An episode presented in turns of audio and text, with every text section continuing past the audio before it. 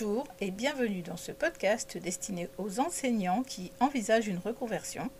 Je suis Virginie, votre coach, et aujourd'hui, en cette période de début d'année où l'on souhaite tout un tas de belles choses aux gens, une bonne santé, de la joie, du bonheur, de l'amour, des bonnes résolutions, j'ai eu envie de partager avec vous un livre que j'ai beaucoup aimé qui s'appelle Les quatre accords Toltec. Il a été écrit par Don Miguel Ruiz, qui est fils d'une guérisseuse du Mexique et petit-fils d'un chaman, et qui a vécu une expérience de mort imminente. Donc vous comprenez bien que cet épisode, il va parler de choses assez mystiques. Donc si ça n'est pas du tout votre, euh, votre façon de voir les choses, et si vous ne supportez pas ça, eh bien vous pouvez passer votre chemin. Mais si comme moi vous êtes un peu curieux, eh bien peut-être que ça va vous intéresser, en tout cas je l'espère. Il commence par parler donc de la capacité du peuple français à révolutionner les choses, en parlant de la Révolution française. Et justement, il dit qu'aujourd'hui, c'est euh, notre mode de, révolution, il est plutôt personnel, c'est-à-dire que c'est en nous changeant nous-mêmes que nous pouvons changer le cours des choses. il parle donc de l'amour inconditionnel. Il dit le véritable amour est inconditionnel, mais le problème, c'est que nous apprenons à aimer à certaines conditions. Nous aimons les autres et les autres nous aiment en posant des conditions. Voilà pourquoi nous avons besoin de contrôler tous ceux qui nous entourent ainsi que nous-mêmes. C'est la raison pour laquelle l'injustice, la violence et même la guerre existent. Notre façon d'aimer ne correspond pas à l'amour véritable. C'est même l'opposé de l'amour qui doit s'exercer de manière inconditionnelle. Nous apprenons même à nous aimer nous-mêmes à certaines conditions. Il en résulte un rejet de soi et une autopunition qui nous freinent dans notre vie. Si nous pouvions simplement apprendre à aimer sans poser de conditions, c'est toute l'humanité qui se transformerait. Ça rappelle un petit peu la fameuse bienveillance naturelle dont on a parlé avec la communication non violente, n'est-ce pas? Donc ensuite, il parle du processus de domestication, ou il appelle ça aussi le rêve de la planète, ou le conditionnement collectif. Il explique que nous avons déjà un langage qui nous a été imposé, que nous n'avons pas choisi. Quand nous naissons, nous parlons une langue en général, deux pour les plus chanceux, mais en tout cas, c'est une langue qui été déjà choisie avec des termes bien précis pour désigner des choses et euh, quand on apprend plusieurs langues, on se rend compte que les nuances de langage ne sont pas tout à fait, euh, pas tout à fait anodines. Donc le langage nous conditionne déjà notre éducation, bien sûr, la morale, donc euh, tout ce qui est bien, ce qui est mal, les jugements, les croyances, tout ça, c'est des choses en fait que nous ne choisissons pas en fait. Ça vient de, ça nous est imposé en fait. Voilà, c'est en grandissant, nous, apprenons en fait tout un tas de choses que nous ne choisissons pas et qui font ce que nous sommes. Ce qu'il appelle donc le processus de domestication. On a euh, intégré en fait des choses que nous acceptons comme étant vraies. Il dit en fait que nous avons, euh, euh, nous donnons notre accord en fait à ces choses, voilà, consciemment ou pas. Il dit que l'être humain, c'est le seul animal sur Terre qui paye des milliers de fois pour chacune de ses erreurs. Tous les animaux ne payent qu'une seule fois pour les erreurs qu'ils commettent, mais pas nous. Nous avons une puissante mémoire. Nous commettons une erreur, nous nous jugeons, nous nous déclarons coupables et nous nous punissons. Si la justice existait, cela suffirait. On n'aurait pas à reproduire ce processus mais chaque fois que nous y repensons, nous nous jugeons à nouveau, puis encore une fois, et ainsi de suite. Combien de fois doit-on payer la même erreur ou doit-on faire payer à son conjoint, à ses enfants ou à ses parents la même erreur?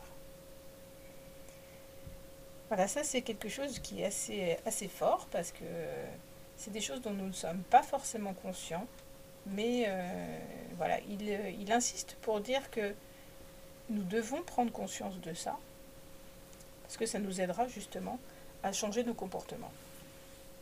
Et donc il propose de suivre quatre principes qu'il a appelés des accords, hein, puisqu'il parle des accords en fait qu'on a qu'on a euh, inconsciemment acceptés, donc par nos croyances, nos jugements, la morale qu'on nous a imposée, notre éducation, le langage qu'on utilise, etc., les jugements. Et lui, il propose justement de, de compenser grâce à quatre accords. Le premier accord s'appelle que votre parole soit impeccable. La parole, c'est ce qui sert à s'exprimer, ce qui sert à communiquer. Et donc, évidemment, il dit, ça sert à semer l'amour. C'est une graine fertilisée par l'esprit. Mais bien sûr, c'est une arme à double tranchant.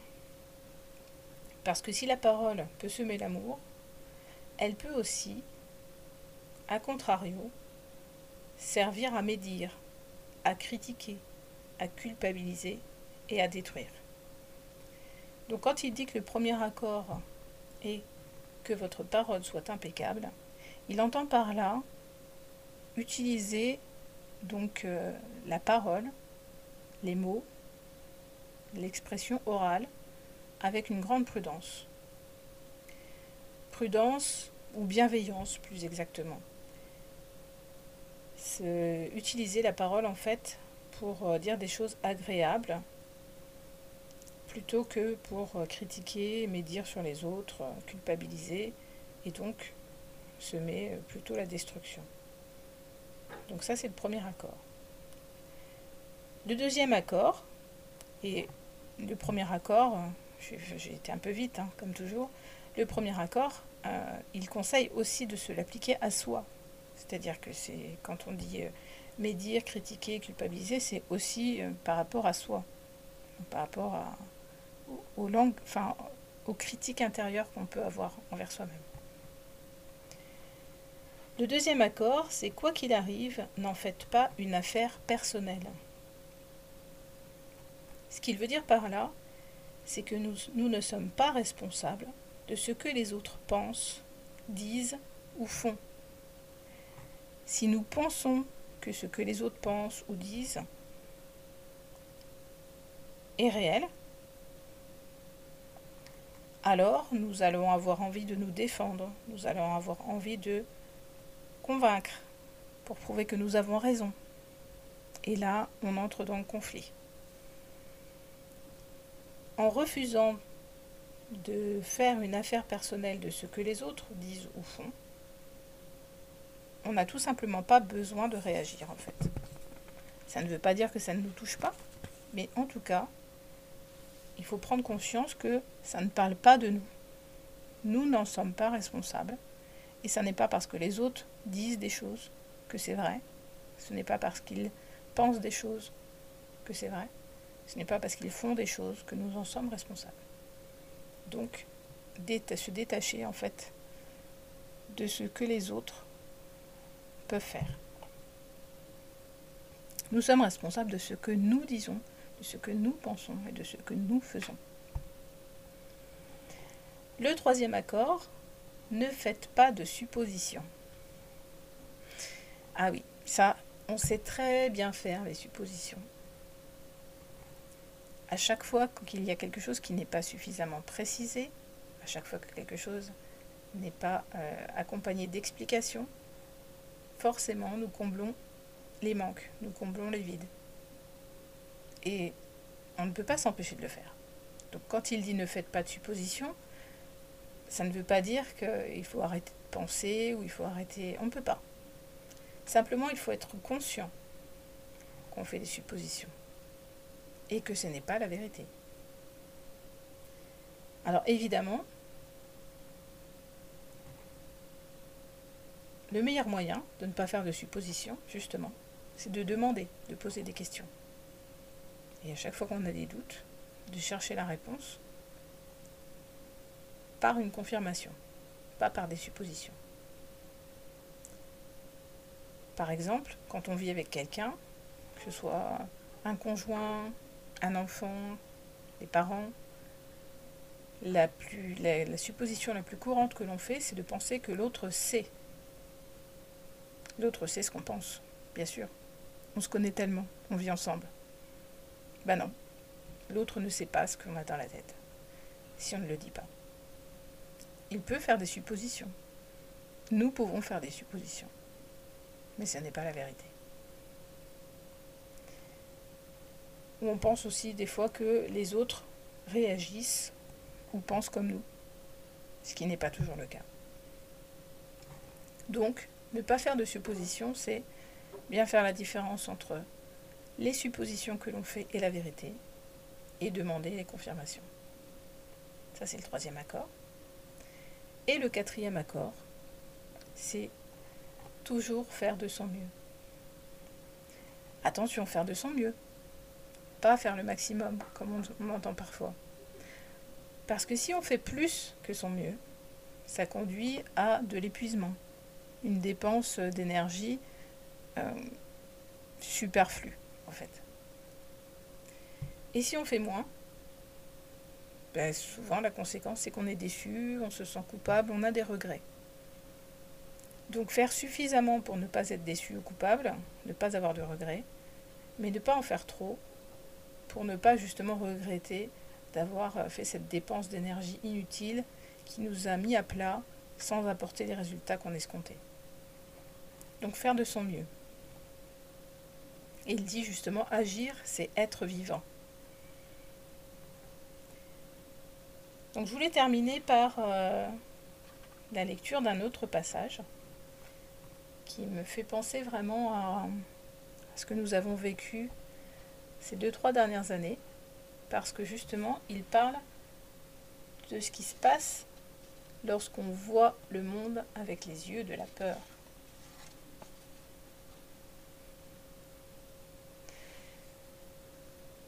Il dit que notre façon de voir le monde dépend des émotions que l'on ressent. Nous, sommes des êtres d'émotions. Donc, euh, si on est en colère, euh, voilà, on va voir que tout va de travers. Si on est triste, on a l'impression que tout est triste. Euh, on se sent vulnérable, on a besoin de se protéger, parce qu'on ne sait pas à quel moment on risque d'être agressé on ne fait plus confiance à rien ni à personne autour de nous. Voilà, c'est ce qu'il appelle regarder le monde avec les yeux de la peur. Donc je vous lis ce passage. Imaginez que l'esprit humain soit pareil à votre peau. Si vous la touchiez, la sensation serait très agréable. Votre peau est faite pour recevoir des perceptions et la sensation procurée par le toucher est merveilleuse. Imaginez maintenant que vous vous soyez blessé et que votre peau soit entaillée et infectée. Si vous la touchiez là où elle serait infectée, vous auriez mal. Vous essayeriez donc de la couvrir et de la protéger. Vous n'auriez aucun plaisir à être touché à cause de la douleur. Imaginez maintenant que tous les humains ont une maladie de la peau. Personne ne peut toucher qui que ce soit parce que cela fait trop mal. Tout le monde a des plaies partout sur la peau, au point que cet état d'infection généralisé est considéré comme normal, et la douleur aussi. Chacun croit que c'est ainsi que les choses doivent être. Pouvez-vous vous représenter les comportements que nous adopterions si tous les êtres humains sur cette planète avaient une maladie de la peau? Nous ne pourrions bien sûr pas nous prendre dans les bras, parce que ce serait trop douloureux. Il nous faudrait garder beaucoup de distance entre nous. L'esprit humain ressemble tout à fait à cette description d'une peau infectée. Chaque être humain possède un corps émotionnel entièrement recouvert de plaies infectées. Chacune d'entre elles suppure de poisons émotionnels provenant de toutes les émotions qui nous font souffrir, telles que la haine, la colère, la colère, l'envie et la tristesse. Toute injustice ouvre une plaie dans l'esprit et nous y réagissons par du poison émotionnel en raison des notions et des croyances que nous cultivons concernant la justice et l'injustice. L'esprit est couvert de tellement de plaies provoquées par le processus de domestication. Il est si plein de poison que tout le monde considère son état pitoyable comme normal. Je peux cependant vous dire que ce n'est pas son état normal. Le rêve de la planète est pathologique et les humains souffrent d'une maladie mentale appelée peur. Les symptômes de cette maladie sont les émotions dont ils souffrent. La colère, la haine, la tristesse, l'envie et la trahison. Lorsque la peur est trop forte, l'esprit rationnel faiblit et on parle alors de maladie mentale. Les comportements psychotiques se produisent lorsque l'esprit est tellement effrayé et les plaies si douloureuses qu'il est préférable de rompre le contact avec le monde extérieur. Si on est capable de voir son propre état d'esprit comme étant malade, on voit qu'il existe un remède. Il n'est pas nécessaire de continuer à souffrir. Tout d'abord, on a besoin de la vérité pour ouvrir ses plaies émotionnelles, en sortir le poison et les guérir complètement. Comment devons-nous procéder? On doit pardonner à tous ceux qui nous ont fait du tort. Non pas parce qu'ils méritent d'être pardonnés, mais parce qu'on s'aime tellement soi-même qu'on ne veut plus continuer à payer pour les injustices passées. Le pardon est la seule façon de guérir. On peut décider de pardonner par compassion pour soi-même. Voilà, donc on peut être d'accord ou pas avec euh, tout ça. En tout cas, je pense que c'est quand même des, propos qui sont intéressants et qui interpellent, surtout après les années que nous venons de vivre. Et donc, euh, il termine en disant que nous devons aussi être conscients peut mourir à tout moment. Et donc ne pas vivre dans le passé ou attendre euh, des jours meilleurs, mais bien profiter de, de ce que l'on vit au moment où on le vit. Faire de son mieux, avoir une parole impeccable, ne pas faire de suppositions et, quoi qu'il arrive, ne pas en faire une affaire personnelle. Voilà, ben, je vous laisse avec ces réflexions. Je vous souhaite donc une bonne année 2023 avec euh, peut-être l'idée de réfléchir à ces quatre accords et tenter d'être plus d'avoir un peu plus d'amour pour les autres et pour vous-même, de façon à rendre ce monde meilleur. Voilà, ben merci de m'avoir écouté, et puis je vous dis à bientôt. Au revoir.